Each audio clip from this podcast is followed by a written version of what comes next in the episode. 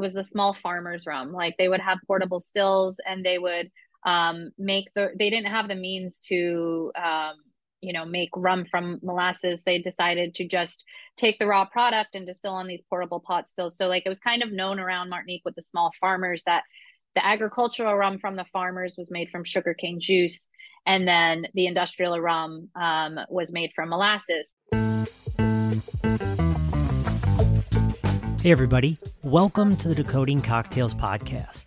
I'm your host, Chris LeBeau. At the ripe age of 38, I left my former career behind and joined the hospitality industry. Since then, I've been on a rapid journey of learning, meeting all sorts of great people, and this, this podcast is my chance to bring you along with me, whether I'm interviewing somebody that works in the industry, another enthusiast, or occasionally stepping back to share what I'm working on my thoughts.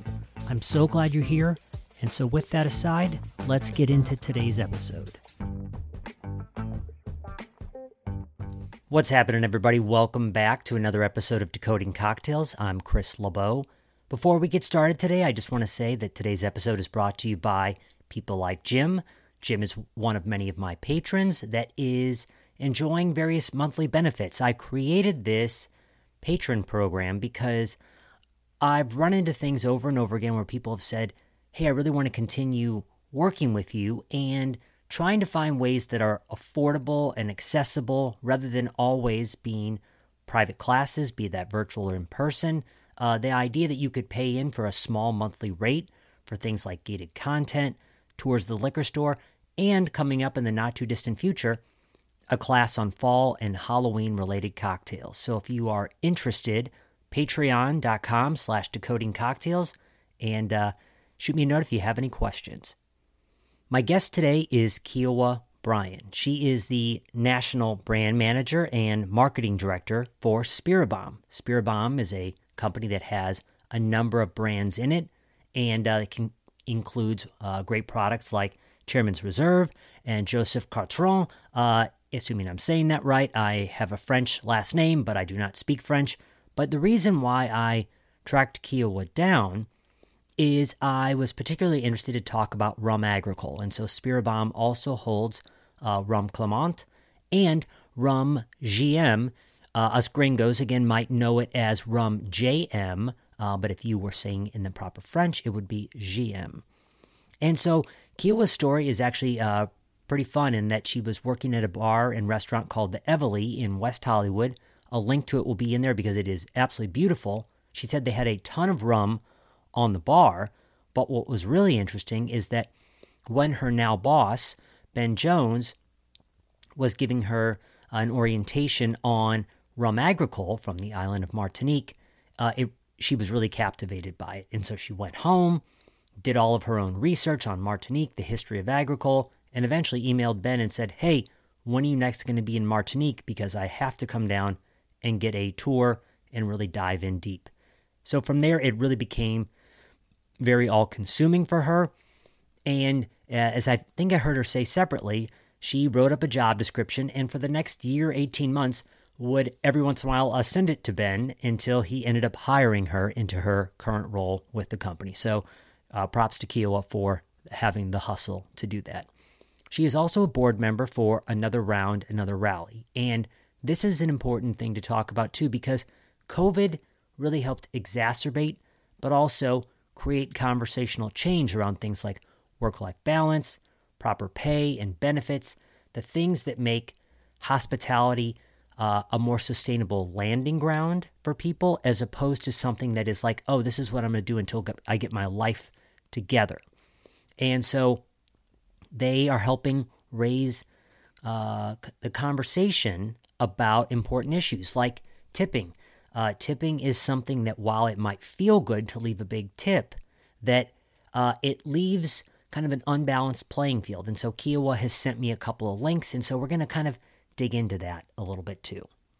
Uh, her Instagram, quickly before I forget, is absolutely stunning. So I highly recommend that. Keep up with her for all things agricole, but also just uh, she talked a little bit about kind of uh, just enjoying curating that. And so she is at Rum, R H U M Muffin, Rum Muffin. A couple of things that I found useful to think about. So, rum agricole, uh, it has what's called an AOC. It is a French term that I dare not try to pronounce, but essentially it is like champagne. It can only be technically made on the island of Martinique. And one thing I found interesting is that its protocols are so tightly regulated that she said, you know, if it says rum agricole and it is from the island of Martinique, it's just it's going to be great because it, you can't have that label and it not be awesome. That said, at present there are roughly only 7 or so certified AOC distilleries. That said, one of the things we talked about a little bit that I would be I need to do some more research on, maybe we could talk more about in a further conversation, is she said there are a handful of distilleries right now on the island that actually are not certified. And I don't know how much of this is them not having gotten around to it yet, but it also makes me think of a broader conversation happening in the agave field, which is there are a number of products now coming to the market which essentially call themselves uh, agave distillate. And when we're talking broadly about rum as a category, if you will, it's sugarcane distillate because cachaça is sugarcane distillate. It's not technically rum, even though it's very, very close. But so are these craft distilleries, for lack of a better term, gaming to kind of actually not call themselves agricole because they want to get a little bit more playful. And people could feel various ways about that, but that would be really interesting to know. Uh, something that we did not get to in the interview that I won't take up too much time on now, but there will be a link to it, is uh, sugar cane versus sugar beets. So, uh, many, many years ago. I believe, if my history is correct, it was Napoleon Bonaparte said, "Hey, we're the French Empire is not going to use sugar cane anymore to, for sugar production. We're going to use sugar beets." And so that created a real issue for Martinique in particular because they, uh, and this was true in a lot of colonial America or the colonial New World, but Martinique could primarily really only sell their stuff to other French colonies or the French mainland. And so when Suddenly, France didn't want its primary export anymore. What are you going to do? And so that is part of what pushed things um, to be where Martinique now makes the rum primarily the way it does. About what I'll have a link into what sugar cane versus sugar beets are in there. Um, it is also, of course, important when talking about uh, colonies to recognize that for a long period of time, uh, people in Martinique might not have been paid or paid well. Uh, there are still occasionally, uh, in more recent history, have been um, protests against uh, treatment and wages. And so it's just an important thing that when we are talking oftentimes uh, about sugarcane distillate, to remember that there is a very hard and ugly history to a lot of this stuff. Um, so I um the final thing I wanted to talk about because you hear about this in agave, but you know with sugarcane distillate, so rum agricole, um, because we are they are juicing fresh sugarcane and putting it right into fermentation and distillation. Uh, where and how it is grown makes a huge difference. And so things we might not think about. There are countless varietals of sugarcane out there. And Kiowa was quick to say that while the plant itself has an impact, where and how it's grown also makes a big difference. Uh, you know, as you move across the relatively small island of Martinique, the climate changes, the soil changes. There are volca- volcanic areas. You have more areas heavily influenced by uh, Atlantic breezes versus tropical natures on the Caribbean side. And so that is part of what really influences the variety and flavor you might experience. Okay, that is what I've got for this uh, episode. Uh, enjoy my conversation with Kiowa. Give her a follow. And definitely, definitely, if you don't know agricole, get out there and have some. It is awesome.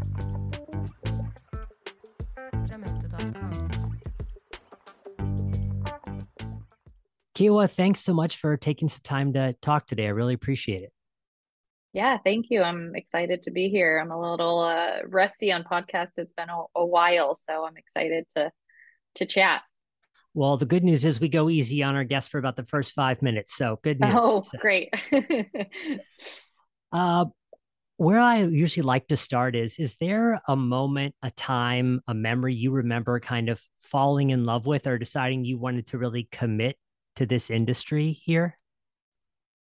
Um, I mean, I kind of my first job ever uh, was at a ski resort, um, being a bus person um, at the age of 16. So I kind of fell into the hospitality industry at a pretty young age. Um, and then I would say my next job was working at Starbucks as a barista. So that kind of set me up for the bartending um, community. Uh, I think after making, you know, half calf venti uh, skim extra hot all foam lattes or whatever at seven in the morning for a line of people out the door um, really teaches you how to multitask and um, it, it really gave me an appreciation for bartending when I started, you know, working behind the bar and I already kind of had that multitasking skill. Um, so I, yeah, I definitely was like set up to appreciate the beverage industry from working in hospitality for now over you know it was it was i've worked in the hospitality slash food and beverage space now for over 20 years. So um it was always kind of in my blood i guess. And um so there wasn't necessarily a a defined moment um but from a very young age i appreciated um everything that is food and beverage so if somebody was thinking about, you know, bartending as a career at some point, you know, obviously getting experience behind the bar and in the restaurant itself would be valuable. But do you think if they're like, well, what should I do first? Is getting a job at a shop like a Starbucks or their local coffee shop uh, a great place in terms of being able to manage, you know, six custom orders at one time? Is that does that ring true for you? A hundred percent. Um, yeah, I think I think the skill of managing the stress of multitasking um, that you would need to work behind a coffee bar, um, as well as the, you know, you're not always working behind the coffee bar. Oftentimes you're working the register and you're dealing with customers, and that customer service aspect as well is so important. Those are two like really important things, um, skills, you know, that you can apply to bartending.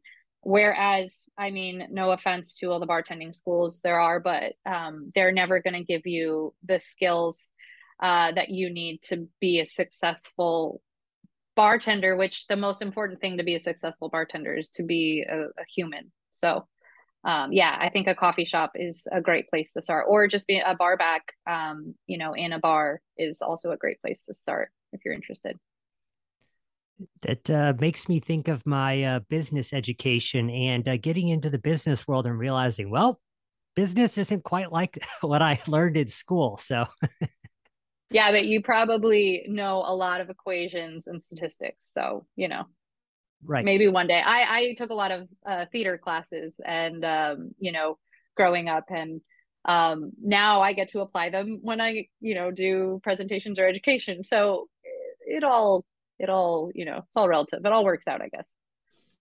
So speaking of theater and i don't know if this would be related to uh, your background at all in that but one thing i couldn't help notice as i was getting prepared for our interview was uh, the palette of your instagram is very compelling and seems to kind of have this like consistent theme that slowly flows in and out. Uh is this a long time passion interest like it was it was it's beautiful. So t- tell me a little bit about that. Um thank you. Uh yes uh i i i don't know how that started. I really i i guess being an artist in some capacity like i did a lot of theater growing up um a lot of you know like regional musical theater. And then initially i moved i moved from i grew up in vermont did regional theater there and then moved to new york to try and you know get on broadway uh, and that didn't necessarily work out but i fell in love with uh, the restaurant business so and the bar and bartending so that part worked out. Um, but i also like did a lot of theater and i took i played piano growing i mean uh sorry i did a lot of uh musical um things like i played the piano and um sang and um so i i guess maybe there's a tie-in there but uh i definitely think in a little bit of uh, I love colors and I I I'm not necessarily like an art aficionado by any capacity, but um, especially over the last few years, I've taken, especially over the pandemic, in my role, I've taken on a more marketing role with um, photography and social media focus. Um, and so I just think it's very important. I find, I, mean, this, the, I know now, uh, in social media everything is changing constantly and like it's not about having a pretty homepage on your instagram and um, it's all about being real and like uh, not having you know it's all about reels and videos and whatnot. But to me like that landing page is kind of like a summary a quick snapshot of of you. And um, i just i like to have the organized colors and have a theme and have a direction. And i guess maybe i'm a little uh too organized in that way but um yeah i like i maybe it's a snapshot of me. I like to plan things out and i like things to to look organized. Um but yeah it's definitely i definitely don't have as much time to curate it as much as i as i want to but when i do post something i make sure that it's deliberate and intentional and it fits you know, uh, sometimes you just got to say to hell with that algorithm and do whatever makes you feel good. So, a hundred percent. That's how I feel. Maybe not for our brands. It's like you know, social media. I try and I try and play with the algorithms and and play play nice with them, if you will, and stay up to date with them. But um, for my own, it's just for me, and it's like I guess that is how I am. Fuck the algorithm. This is me. Sorry, can I can I say the F word on here? You can say the F word on here. That's just Perfect. fine. Thank you.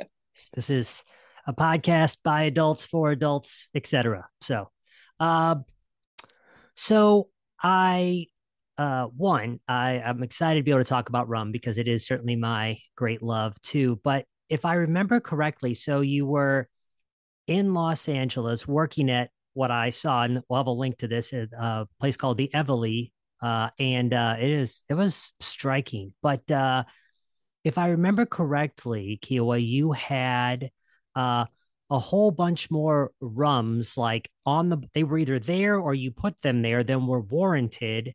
And so was that kind of your introduction, or it, was that the moment you got pulled into rum at that point in time? No, um, I guess Yes and no. Um, I actually didn't realize until years later that um, my boss, uh, Ben Jones, who is the uh, great grandnephew of Homère Clément, um, and so Rum Clement is his family's uh, name, and you know his, it's his family lineage. Uh, I didn't realize until a few years later that I had met him when he'd done a brief presentation at my first like legitimate um, craft cocktail school type thing. Uh, it was when I opened Soho House in West Hollywood, and he had come and done a presentation on rum agricole.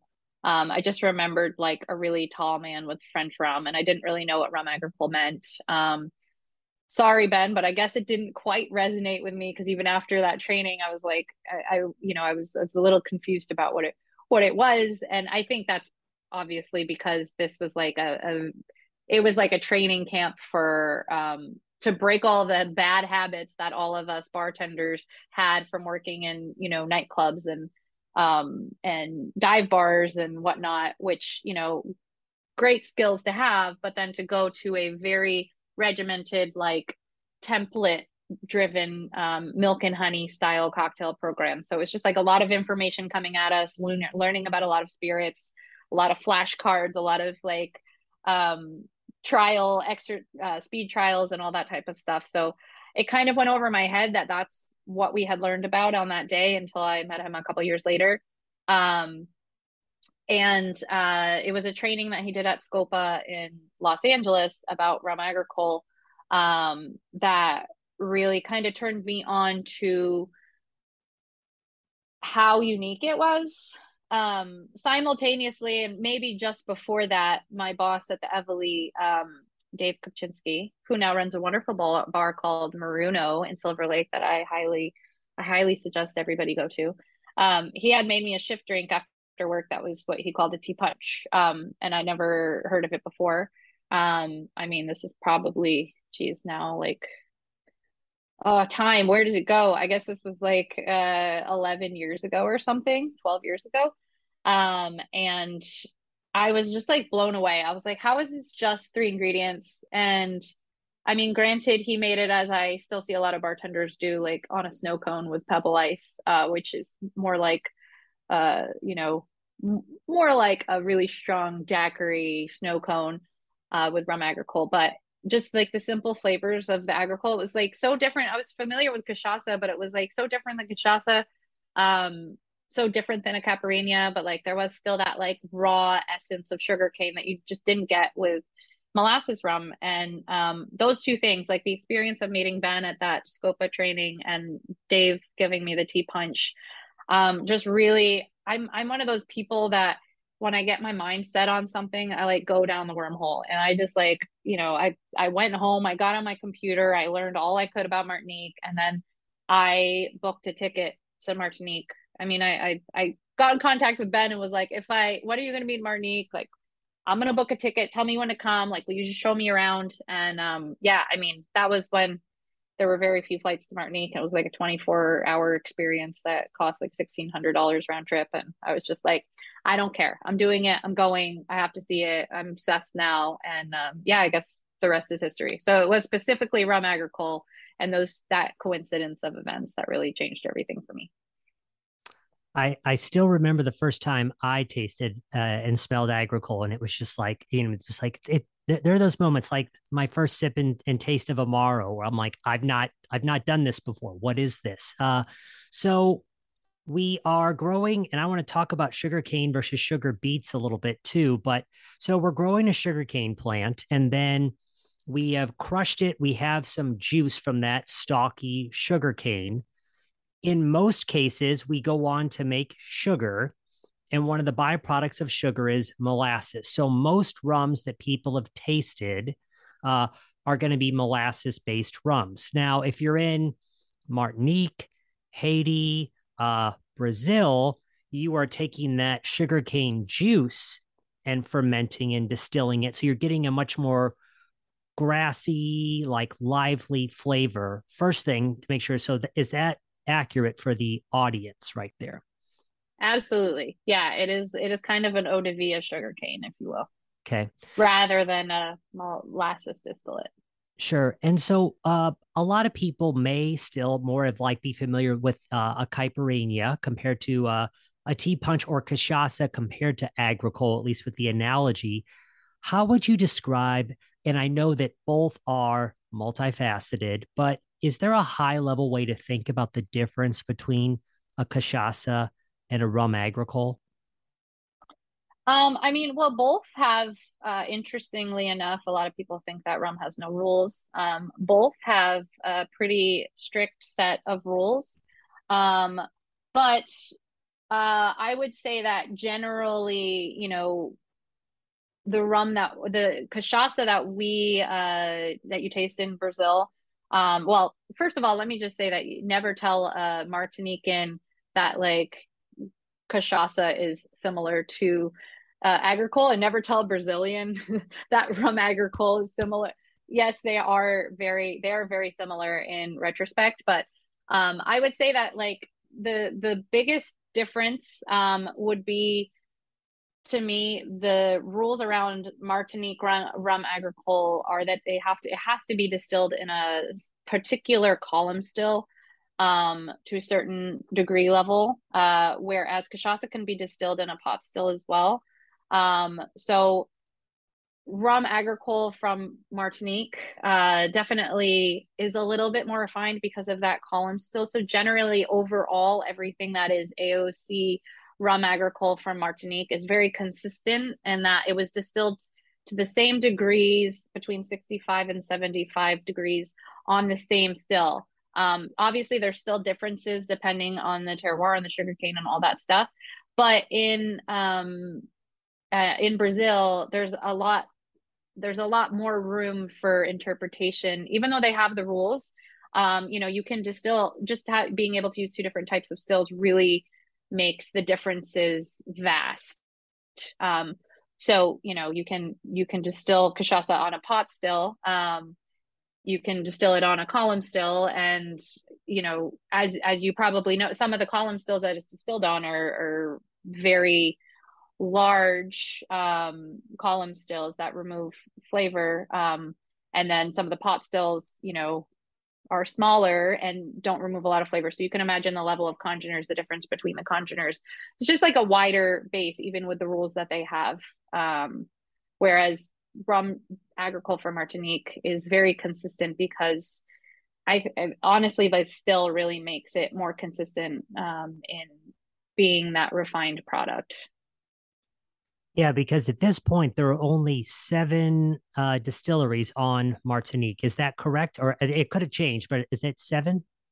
Well, and that's an interesting thing as well because there are now um, some that is accurate for uh, AOC distilleries, but there's a lot of uh, distilleries popping up that are not I, a lot. I would say probably three or I know there of two or three that are working, but I know there's some others that are popping up as well. But they're bringing in pot stills and they're just not adhering to the AOC laws or not yet. Um, so I unfortunately have not spent a lot of time uh, in Martinique since the pandemic started, so I'm a little rusty on what's happened in the last uh, in the last three years. But um, yeah, the last that I heard, there's definitely at least three non AOC distilleries that are in you know at least in the works or have are producing rum currently in Martinique and outside Martinique. Yeah, so first, I guess we're getting into a little bit of the whole uh, what you're running into in uh, agave here. Uh, you know, one, you have the craft industry popping up, but also like this destilados de agave, you know, you know, aguardiente, you know, like, hey, we're we're gonna distill stuff, and we don't necessarily have to have the label. Uh, we're just gonna make delicious sugarcane distillate,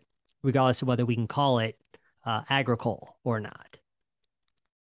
Yeah, I mean, you don't want to get me started on that because I'm gonna piss off a bunch of American sugarcane juice distillate um, producers. But um, no, I mean, if you look at the European the European designation for rum agricole, um, which is kind of you know a pretty decent standard to follow um, for the category of rum.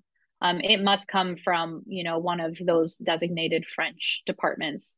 Um, and there's a good reason for that. Uh, the the AOC, which for those of you that don't know, uh, the Appellation d'origine contrôlée, um, is like a, a government, uh, a French governmental uh, group that uh, basically mandates that certain agricultural French products that come from a specific geographical designation taste exactly like they're supposed to, depending on where they're geographically located. So, um, this is why cognac comes from cognac and champagne can only come from champagne and camembert cheese can only come from a certain region of France and you know even um, Bresse ducks or I'm sorry Bresse chickens uh, you know lavender de Provence all of these agricultural products of France like have to follow a very strict system of rules in order to get that geographic designation and AOC on their label. Um, so we have the same type of thing with rum agricole in Martinique, and that's something that you know began to be developed in the 70s, and it wasn't until 1996 that we actually had approved the the rules for the Martinique AOC. Um, so you know, it's not like something that's new and that you know is trendy and we just started deciding this is how we do it. Like it, it, was decades in the making and and yes the rules you know they adapt and and change as as we change and production changes but um they're pretty consistent from what they were in 1996 when they first you know came out and were uh approved. So um we do know you know martinique does know a, a thing or two about sugarcane juice distillate. So you know it it is a little frustrating when um, people are just like, this is a rum agricole. And it's like, but no, it's not because we spent decades developing those rules and then more decades honing them in. So you can't just say it's rum agricole. Um, just like you can't say it's a, a Calvados if it's an ap- apple brandy. Yeah, I uh, yeah, I've definitely seen the uh, uh, sugarcane distillates here in the U.S. that have uh, agricole written on them, and it's kind of like be kind of like you know someone in uh I don't know, in France being like, here's here's our Texas barbecue right here. People in Texas would be like, let's fight right now. So uh, yeah, or that one American champagne. Just kidding. Yeah. No, no, no offense, no names, but no, we all know what it is. it, it's out there. So one thing I was a little unclear about. So I want to talk about beets versus Sugar sugarcane. But so if I'm understanding this correctly, so uh, Martinique was producing uh, sugarcane that was being primarily distributed uh, to, to France. This goes back to the colonial period right here. And at some point, likely out, out of a matter of economics, uh, the French started using sugar beets instead of sugar cane. And so so immediately there's not a demand for Martinique sugar from uh, the sugarcane plant. And so there's not molasses. So they've been making a lot of more traditional rum, which you guys might think of as uh, rum from uh, uh, Mount Gay in Barbados, or you know, so so different types of what are called industrial rum. So they're they're making more industrial rum, but at that point in time, they're like, well, we don't even have the molasses to make rum. So let's just use the sugarcane juice. So is it true that it was primarily an economic driver that led to uh, the sugarcane juice distillate kind of becoming the primary route? Is that is that accurate? Yeah, I mean the the terminology rum agricole um, kind of you know even even though now we we have you know applied it to the AOC, but um, in the early 1800s, um, agricole was the agriculture. It was the small farmers' rum. Like they would have portable stills, and they would um, make the. They didn't have the means to, um, you know, make rum from molasses. They decided to just take the raw product and distill on these portable pot stills. So like it was kind of known around Martinique with the small farmers that the agricultural rum from the farmers was made from sugarcane juice and then the industrial rum um, was made from molasses because as you said there was there was a lot of uh, you know there was a lot of molasses production in martinique um, you know in the colonial times.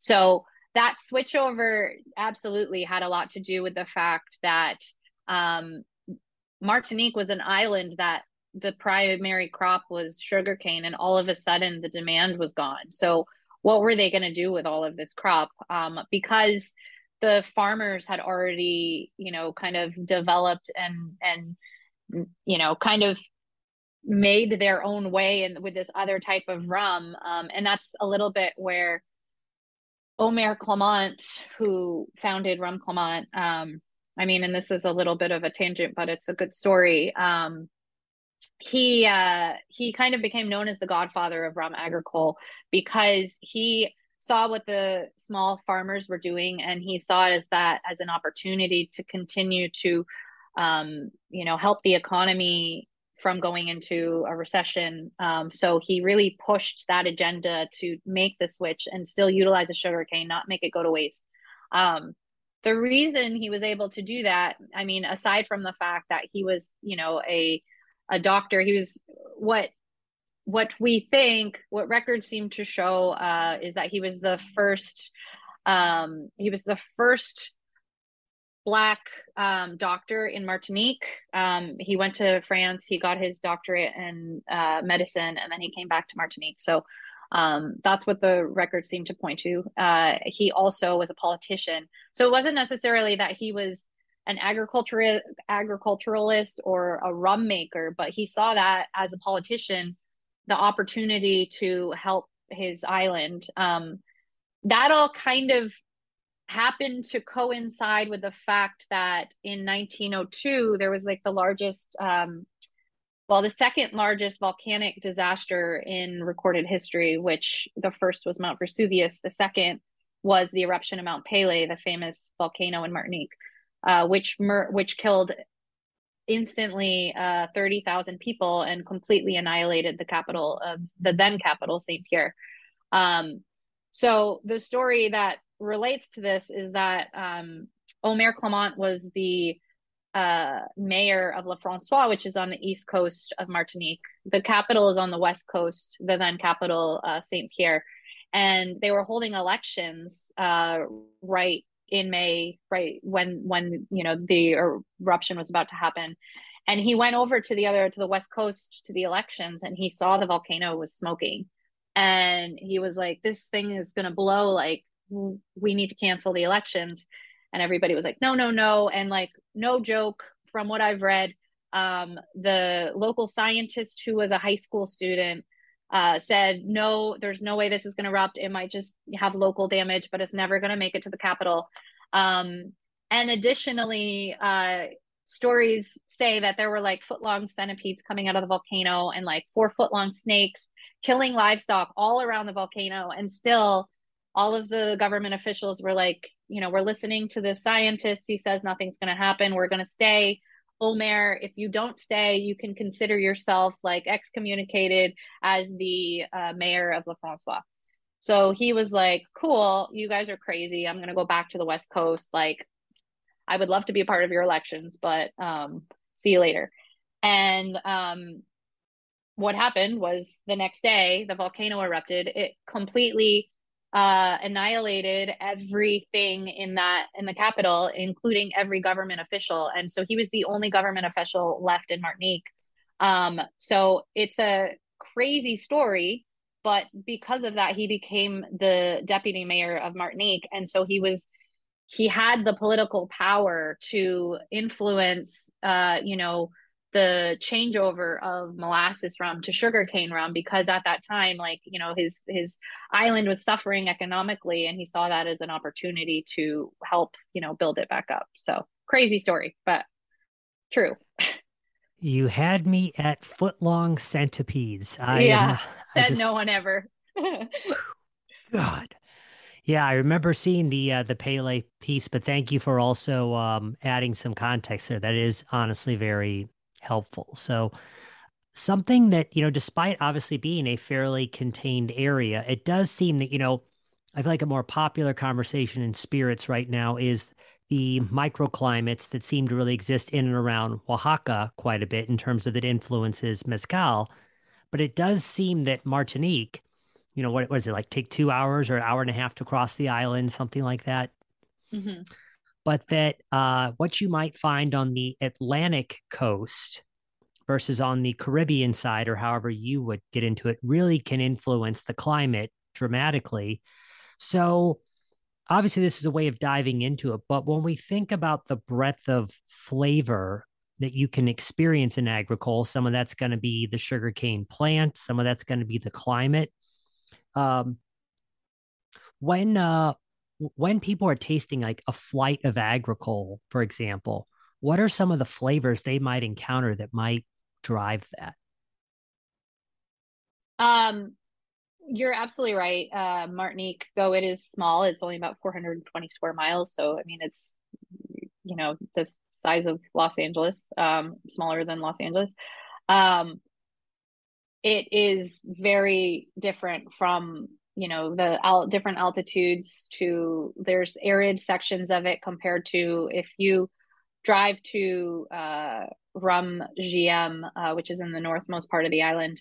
Uh, ironically, we pay, we play Jurassic Park when we're driving people over the bend for the first time because you're literally in a jungle. Um, so you know it is very vast. The the differences and you can taste it's very interesting because with all of those laws that we have with the AOC it makes it easier almost to compare the the terroir or the influence of the elements um, between each distillery because they're pretty spread out like all the AOC distilleries and you know that they're making the rum essentially the same way because of how strict the laws are. So it's a cool um, you know it's a cool base point um, to be able to to compare them. Uh initially like i would say some of the influence between our brands in the north rum gm in the north um aside from the fact that uh we use a water source of the natural spring that's within the volcano. So that adds a lot of minerality and almost a little bit of like viscosity to the rum. Um there's more of a fruity element. Like all of the rums have a little bit more of a fruity component to them.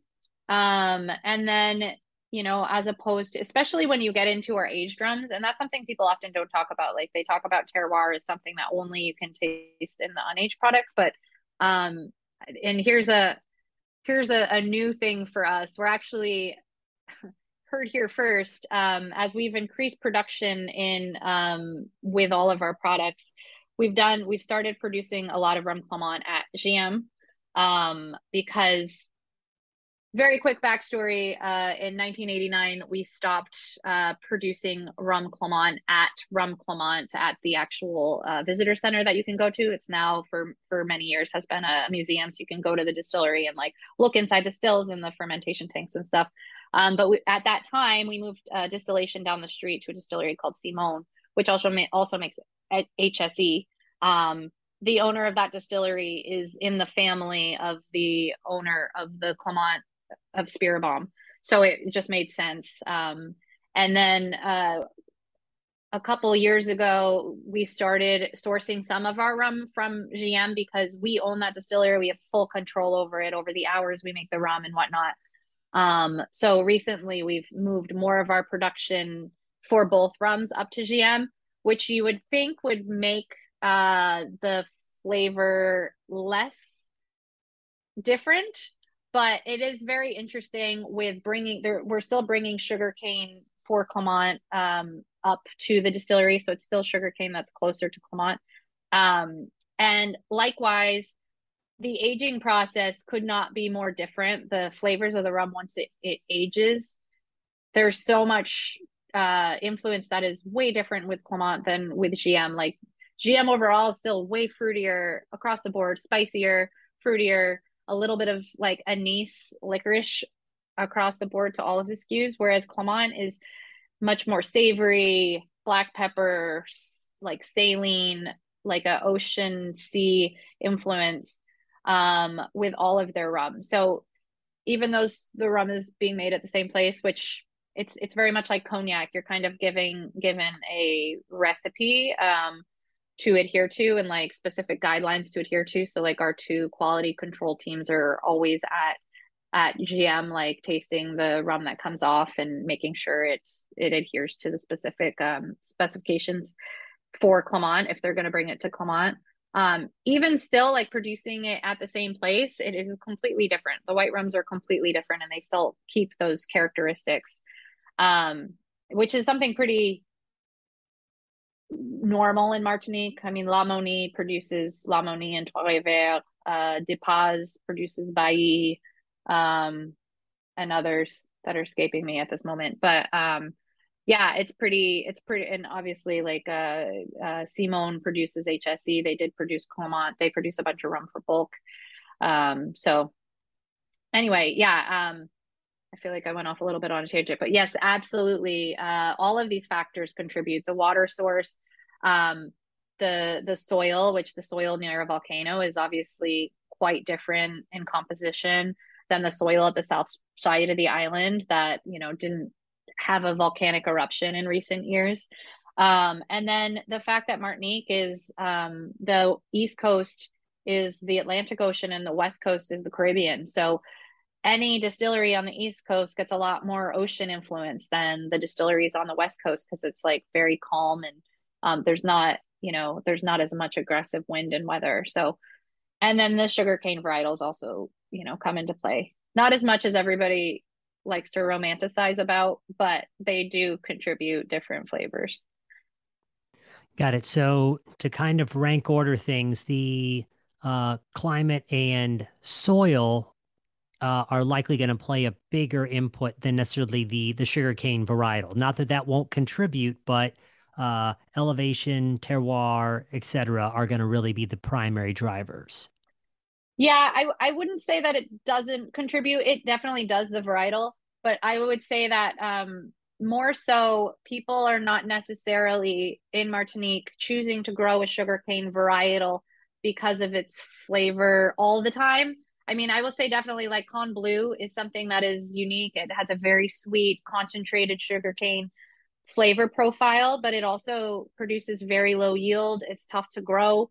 Um, so it's more of like something that a, a lot of distilleries are uh, are using as like a seasoning to their more, you know, bulky, higher producing rums because at the end of the day, like rum agricole is the you know the biggest moneymaker uh, economy driver on the island. So they have to make rum as much as possible um, and and um, be as effective as possible with their crops because there's only one crop of sugar cane a year. You grow one crop, that's it for the year, and you have to produce as much rum as possible. So um, the the varietals though, you know, to make sure that they are all varietals that um, are approved and are are flavorful and are of good quality, they do need to be approved by the AOC as well. So in 96, when that document came out, uh, there were only 12 varieties that were approved. Um, now we're at 25 varieties, although the document doesn't actually state that anymore. It just states that there's a four year like uh, probational period um, where in, in in Martinique we have a sugarcane institute that basically um, monitors all the different varieties of sugarcane and um, tries different varieties. And after a four year probation period of them trying and like seeing what varieties are going to work they'll decide which ones to add. So at this point we have 25 varieties but um, most producers are growing the type of sugar cane that grows best in their soil. So the soil definitely contributes but certain varieties are going to grow better in the north than in the south so that more so dictates the variety of sugar cane that you're using less than the individual flavor, which you know is not the most romantic thing, but it's a business and you know it's the economy. So I I've been to Kō Hana in uh, Hawaii, which is a really cool sugarcane juice distillate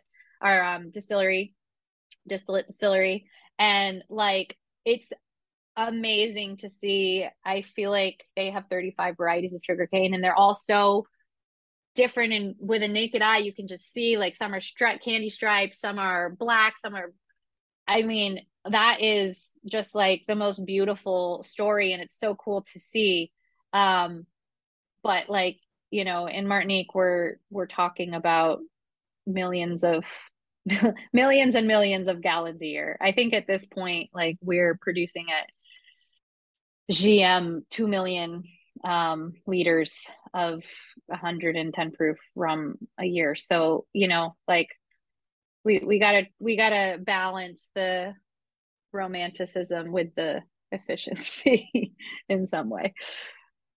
Gotta gotta feed the economy for sure. 100%.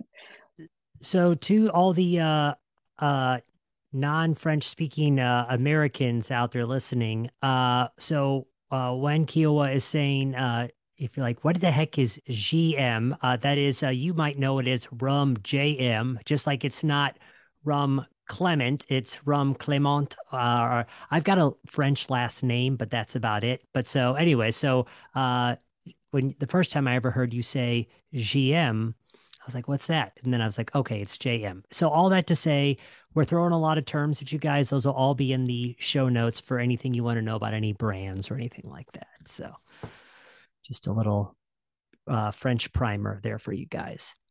Um, when I order a rum clement at a at a restaurant, often I do start out by saying, "I'll take the Clement," and then and then we see how it goes from there. Just sure. just to make things baseline. So yeah, I apologize. I sometimes uh, forget. I don't I don't speak French fluently, but the last two years I've tried. Um, so sometimes I forget.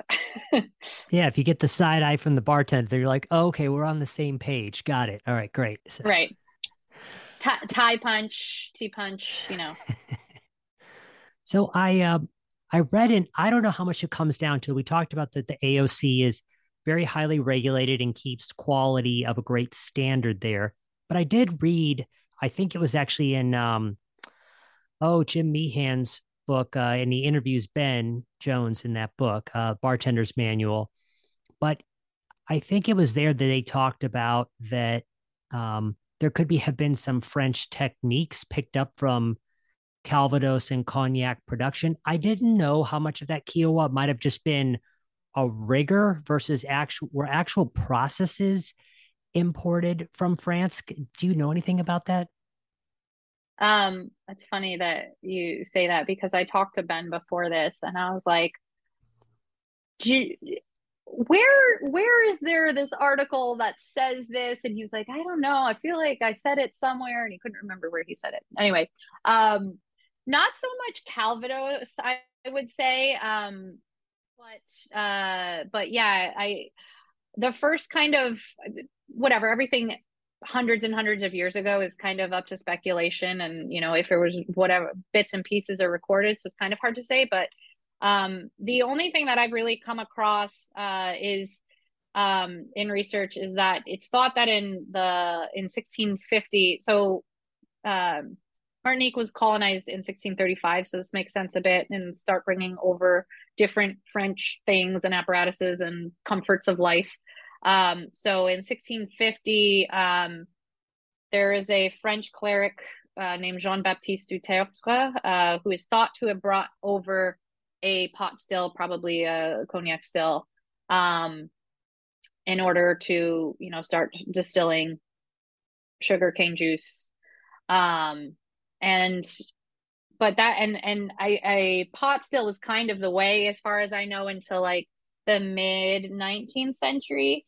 Um, and then of course people wanted to adapt to be more efficient and create more product um, and then that's when the column still got brought over, but it wasn't it wasn't the you know two column uh, Coffey still. It was a single column still kind of like the one we use today but it was specifically for sugar beets because sugar beets were so big at the time. As you were saying you know there's a lot of his french history tied to sugar beets as well napoleon you know uh, essentially okayed uh, the production of sugar beets and and funded um, sugar beet farms in France, um, which compiled with slavery uh, being garbage and um, taxes that Napoleon also screwed over uh, some of the French Caribbean with.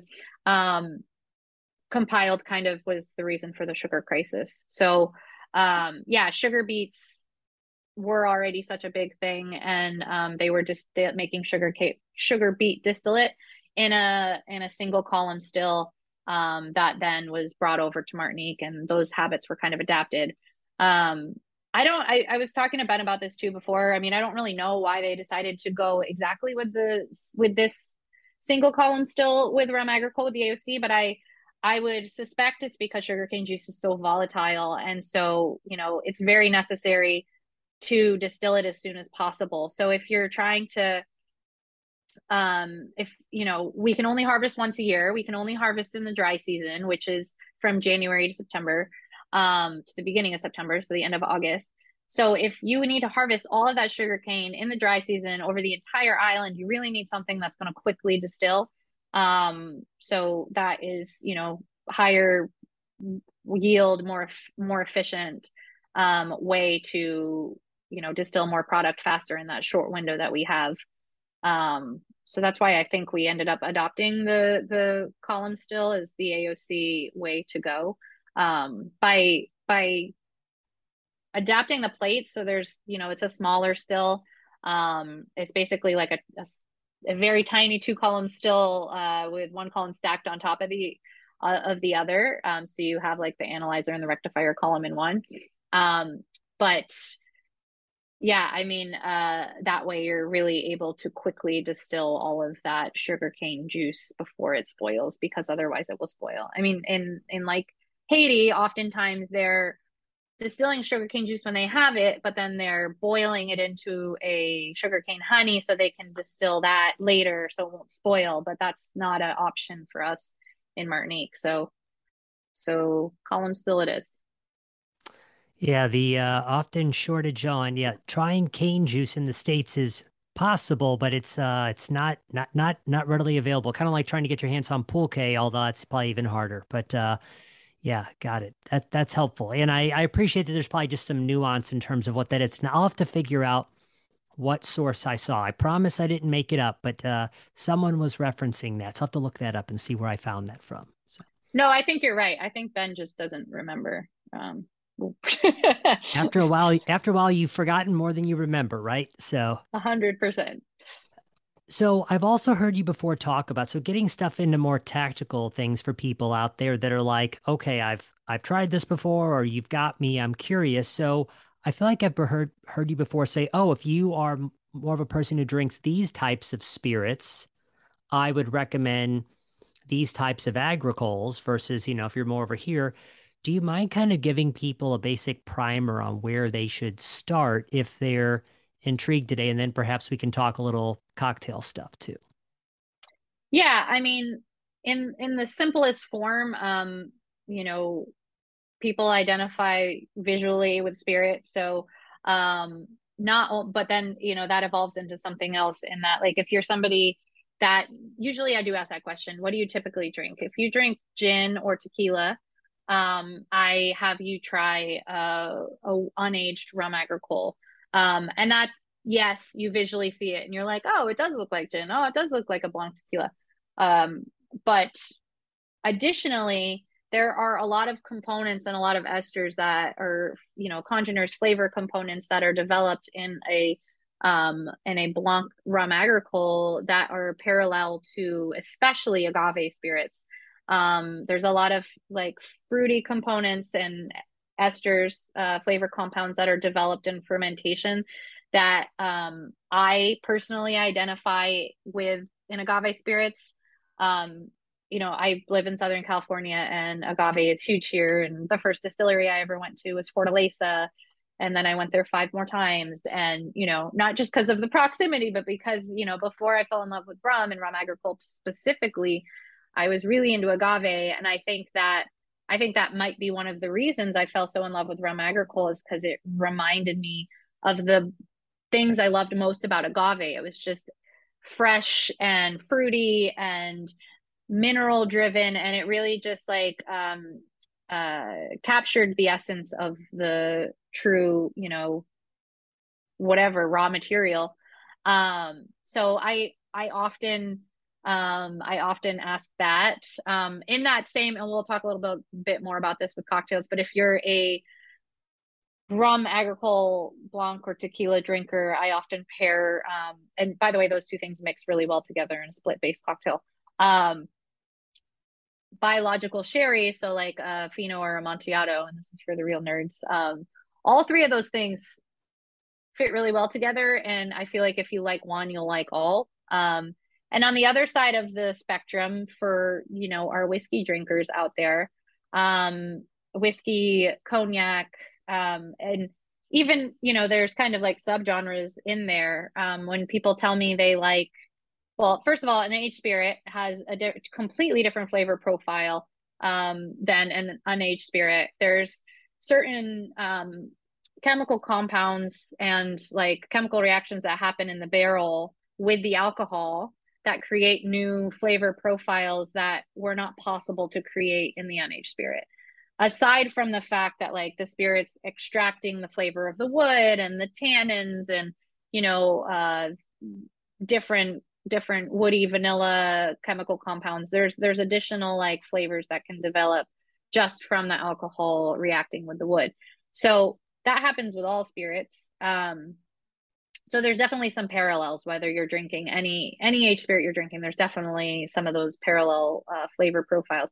But within that segment um you know if somebody tells me they like scotch uh, i usually give them a rum that is aged um you know 10 years or old that is much older because especially in martinique the accelerated it's not necessarily accelerated aging, but it has that um, it has that perception because of the high humidity and the and the temperature. Um, the the extraction rate is much quicker.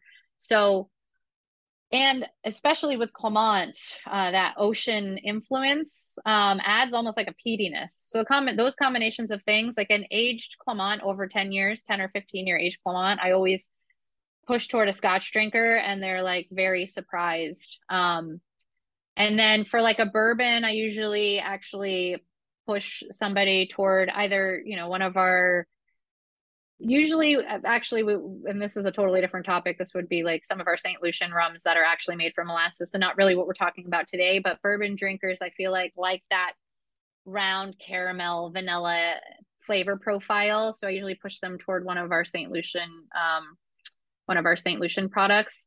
And then uh like cognac drinkers, across the board um, you know there's a lot of similarities um, just in the background of i mean our, our age statements are cognac age statements so that's pretty pretty much uh, a, an easy sell with like the vsop uh, has a lot of the same flavor characteristics as well that you might recognize from a cognac and then my other thing is like if somebody specifically says they like rye um, all the jam aged products have a spice to them um, that really is reminiscent of a rye product. So, um, and then to piggyback on the sherry thing, any um, any uh, oxidized sherry, so any brown sherry that doesn't have sugar in it. So this would be like an Amontillado or an Oloroso or a Palo, uh, Palo Cortado. Um, those are great with in that family of aged products. So that was a mouthful. Sorry. No, that was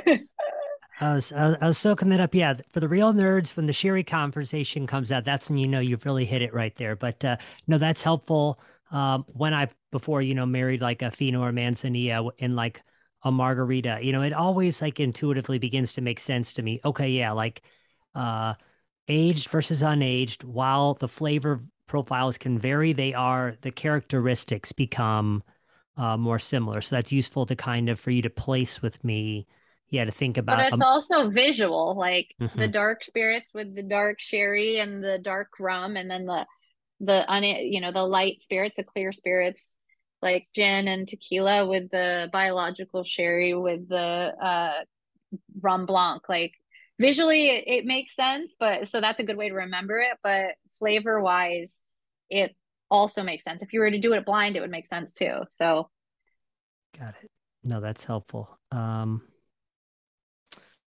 yeah, that was okay. So where am I? What am I thinking now? That was that was good. Um, so I heard uh, uh this really kept me intrigued, and I don't have it on hand, so it's probably going to be something I'm going to do the next couple of days. But I heard you talk about, I think it was a um, a 50-50 martini at one point in time. I'd love to hear about that, and then also maybe we should talk about Ti' Punch for a minute too, because obviously we haven't touched on this touchstone drink that many people have or haven't had. So talk to us about I, I think it was during COVID you you were interviewed and were talking about uh 50-50 martinis. Yeah, I mean, a little bit of this is stemmed by getting older and um, traveling around and drinking only so there's only so many daiquiris that my acid reflux can handle. Um, also, I love a martini. I've always loved a classic martini. Um, and you know, but drinking a full martini, like not 50 50 full strength, is um, a, little bit too much. Um, also, I love vermouth, so it all works out. Um, I like to call it a martinique. Uh, you know, just just play on words. Always love a good play on words and pun. Um, I'm I'm I'm never too uh too good for a pun. Um, yeah, no, I, I, I really, it's kind of my drink of choice. If I'm not drinking a Ti' Punch, I'm drinking a martinique, and it's, uh, it's usually a hundred proof Blanc Agricole. So I'm usually using JM, a hundred proof Blanc, or uh, Clément Canne Bleue, and then uh, so 50, 50 that 50 percent, so like an ounce and a half. And then what I what I do like if I'm being super picky and the bartender's not slammed and uh, or I know the bartender and I don't feel bad annoying them. Um, I'll ask for a split of dry vermouth, uh, Manzanilla or Fino sherry, biological sherry, and um, and Blanc vermouth. So it's like a half ounce of each, half ounce of, of dry sherry, uh, half ounce of uh, Blanc vermouth, half, half ounce of dry vermouth. And then the secret ingredient is a bar spoon of Suze, if you can get your hands on it, um, and a lemon twist. And an olive if you want you know why not do both? Everybody likes a snack. Um but yeah it's it's delicious. And i i think that's the that's the thing that people need to kind of get out of their minds about cocktails um is that there's not a box that every cocktail needs to go in like a, a martini doesn't need to go in the gin box like a martini is also delicious with tequila um a blanc tequila like going back to that you could absolutely swap out what I just said um, with the same specs with a Blanc tequila, Blanco tequila. Um, so you know, it's same thing with an old fashioned. Like uh, or we're gonna you're you're gonna laugh at this as well. Uh, an agricold fashioned, um, you know, a an aged rum, old fashioned, um, and here's the advice you didn't ask for. Um, something that I, you know, learned in my days bartending, but is also like a life hack if you're making cocktails at home is that, um, you know, the, the recipe for an old fashioned is traditionally a teaspoon of sugar or one of those little, you know, perfect English looking tea white sugar cubes, um, and three to four dashes of bitter.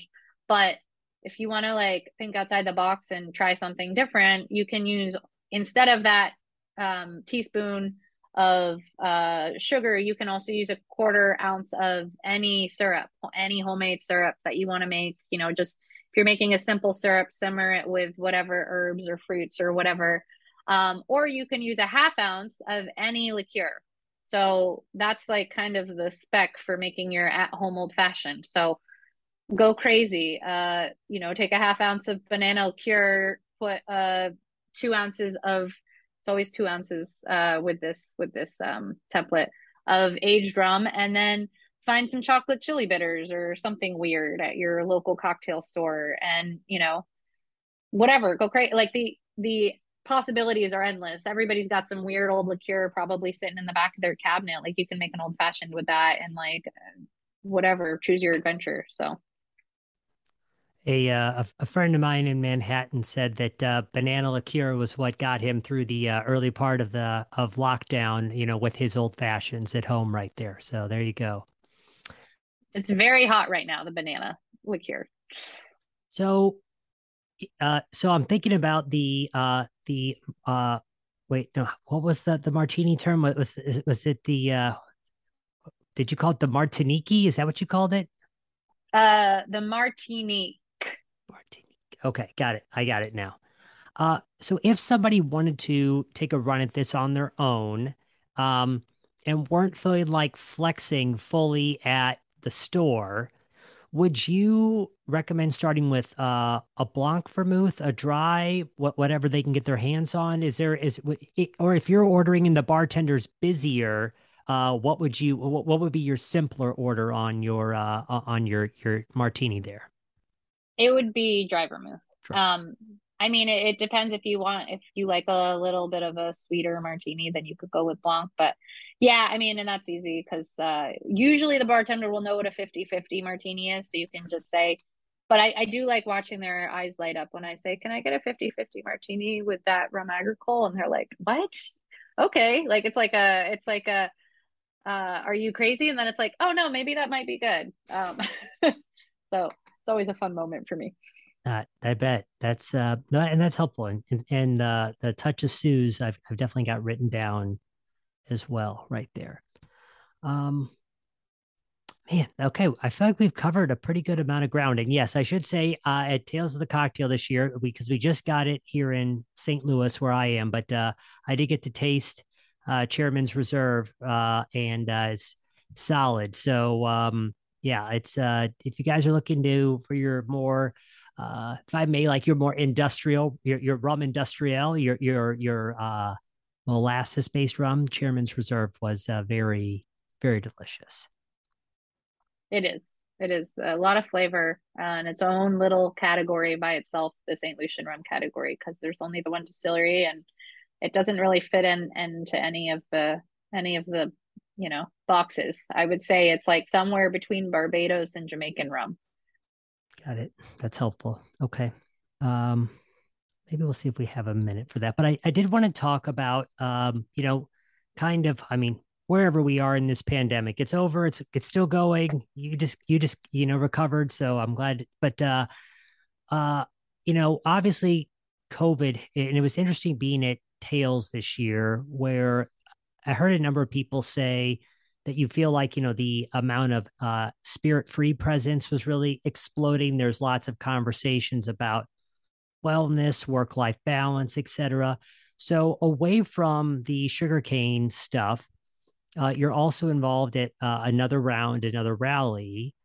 And so a lot of times I know that in particular, this was very big when bars and restaurants were closed early on in the pandemic. But tell us a little bit about that organization because I'd really like to get into how do you what changes? How are you thinking about how the industry needs to evolve long term? Yeah, I mean, uh, I think that there's definitely, I mean, everybody, I, I, have a friend who actually put this in the most simple form, though a little bit uh, harsh. Um, he said that uh, the pandemic caused us to step away from, um, in the hospitality industry, it's caused us to step away from an abusive relationship and really reflect on it from an unbiased way. Um, whereas when you're in the relationship, it's kind of hard to see what's in front of you. Um, so there there are definitely some some things some systemic problems within the hospitality industry that need to change and you know it's it's it's the only industry where um a lot of owners of restaurants and whatnot and not at their fault. This is just how it's always been. Um they don't really factor labor into their business plan. Like they just assume that everything is going to work off of a tip system. But when you know this is not the way in other countries. Um, and when you when you base everything on a tipped system um, you're really opening up people's i mean you're not creating um, a, a, solid foundation for anybody to build a life on on because they can't depend on a constant salary i mean look what happened during the pandemic um, an entire industry lost their salary overnight and did not know what the next day was going to bring. And most of these people are already living paycheck to paycheck. So you just, it just made an unstable uh, industry more unstable. So uh, it really brought some foundational changes to the forefront that need to happen. And, you know, the, the, the tip system um, is, is really whack. Um, and it's just, it's, it's something that's, that's based on, you know, historical um, you know, racism, and um, it's something that definitely needs to be changed. And um, another round, another rally. Uh, you know, they're really, first of all, first and foremost, uh, the reason I got involved with them, one of my best friends, um, she had started this this nonprofit uh, a couple of years before the pandemic, but um, they were supposed to have their big launch party uh, during bartenders weekend in march of 2020 so that obviously didn't happen.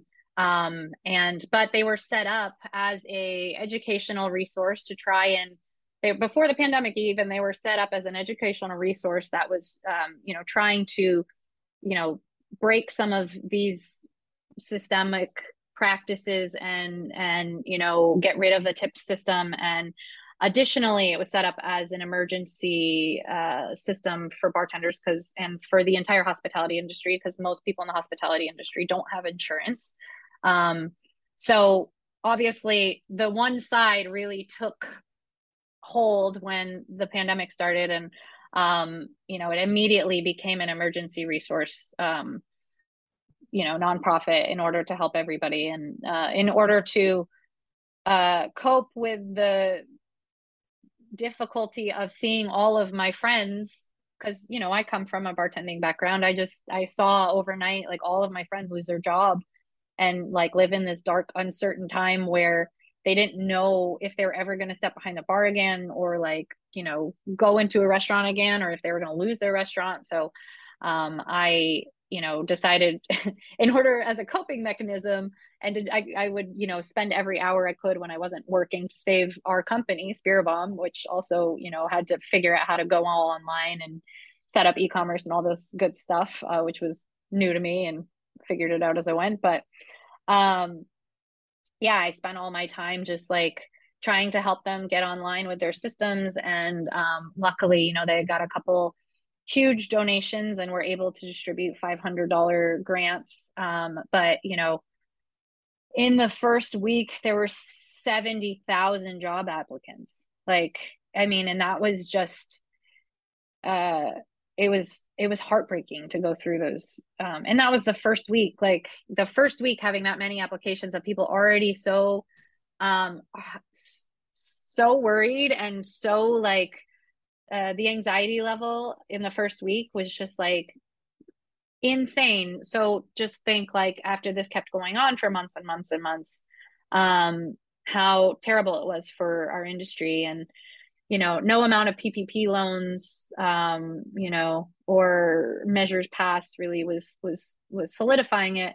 Um, though they did help, it really just like put a it put a spotlight on um, some of the changes that need to be made within the industry. And um, I'm happy, you know, I, I still serve on the board and um, you know, I, I have a check in with them once a week, um, you know, just to talk about what's going on and um, and you know talk offer my input for upcoming projects and whatnot but i'm really happy to see um, that you know they were able to help so many people. I think they gave away over three million dollars in grants um, so far. So most of those covid related grants. So um, yeah they they're amanda did a really good uh, seminar at tales last year which is still online. That is um, that goes really into detail about um, the tip system and you know how um, you know how detrimental it is to the industry and and, and yet it's ingrained in the industry. So um, it, it's going to take a lot to change it but and and you know some of the biggest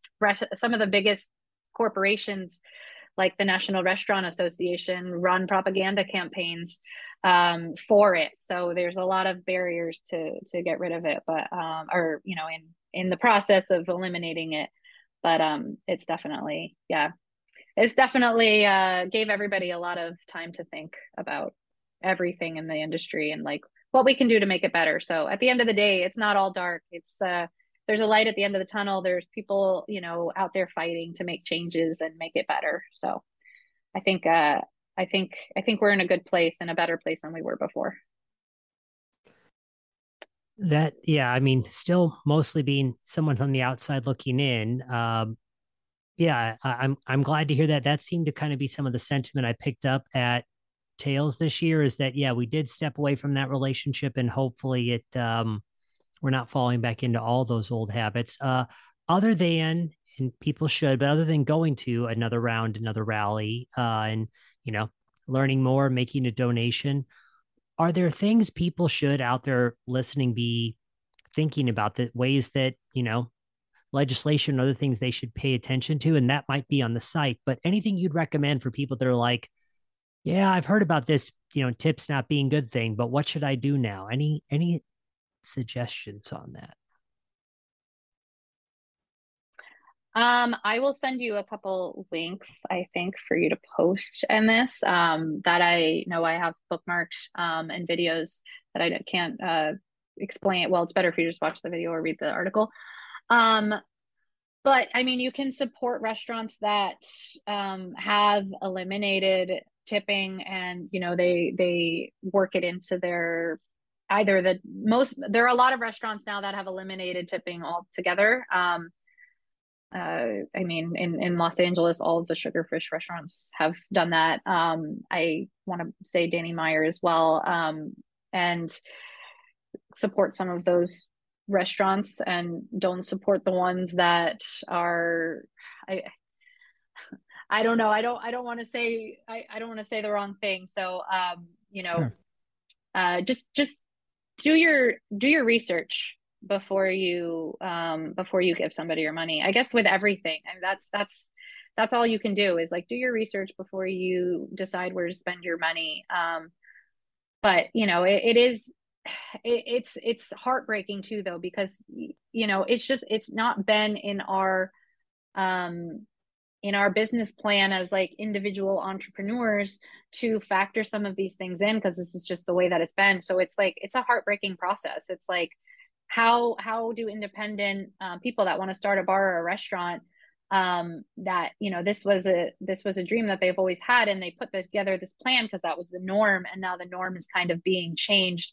So you have to factor in like insurance and labor and all these you know different things that didn't used to be something you had to factor into that business plan so I don't know that I have I have the answers, um, but you know, to just be as informed as possible, and also, um, you know, try and get involved in your local politics a little bit. Um, if there's any sort of um, measures that are going to benefit your local hospitality industry, um, then that you can you can help push by talking to your representatives or um, going to your town hall um, and just getting more involved locally in your community. Um, I don't know. There's there's I know there's some people in in Los Angeles and the community that are involved in local politics um, that you know on their social media if there's something that's going to benefit them they'll they'll post it online and and you know say write a letter to this representative or like make sure you vote on this measure.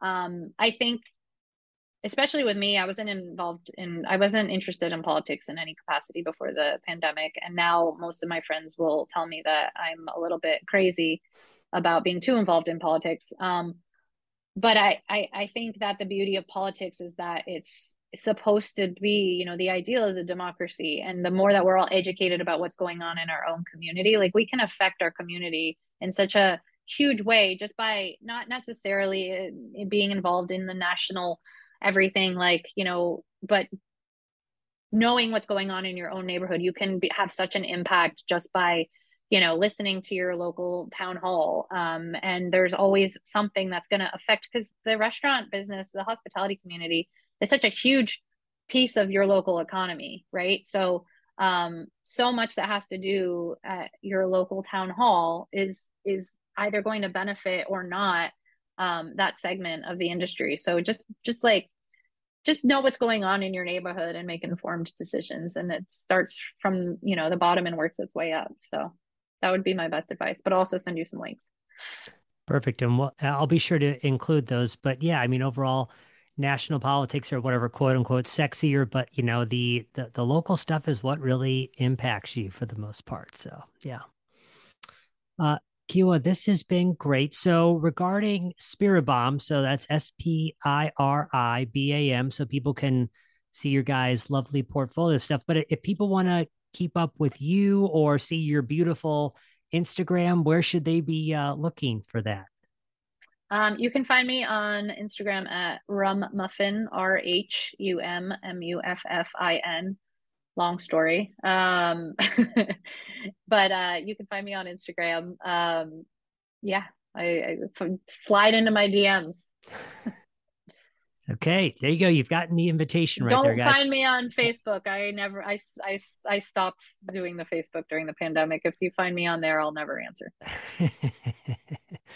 um, terrific. This has been wonderful. Thank you so much for your time today. I really appreciate it. Thank you for having me. It's been really fun. Hey, everybody. Thanks for listening. The show notes for today's episode are available at decodingcocktails.com slash podcast. If you'd like to keep up with what we're working on, there are two great ways to do so. One, our short weekly newsletter, Cocktail Confidential, which you can sign up for at decodingcocktails.com slash newsletter. Or give us a follow on Instagram at Decoding Cocktails. If you think this podcast is great stuff, we'd love it if you'd subscribe or, of course, share an episode with a friend. The Decoding Cocktails podcast is produced by Chris Bay and myself. Thanks for listening. We'll see you again soon, and happy cocktailing.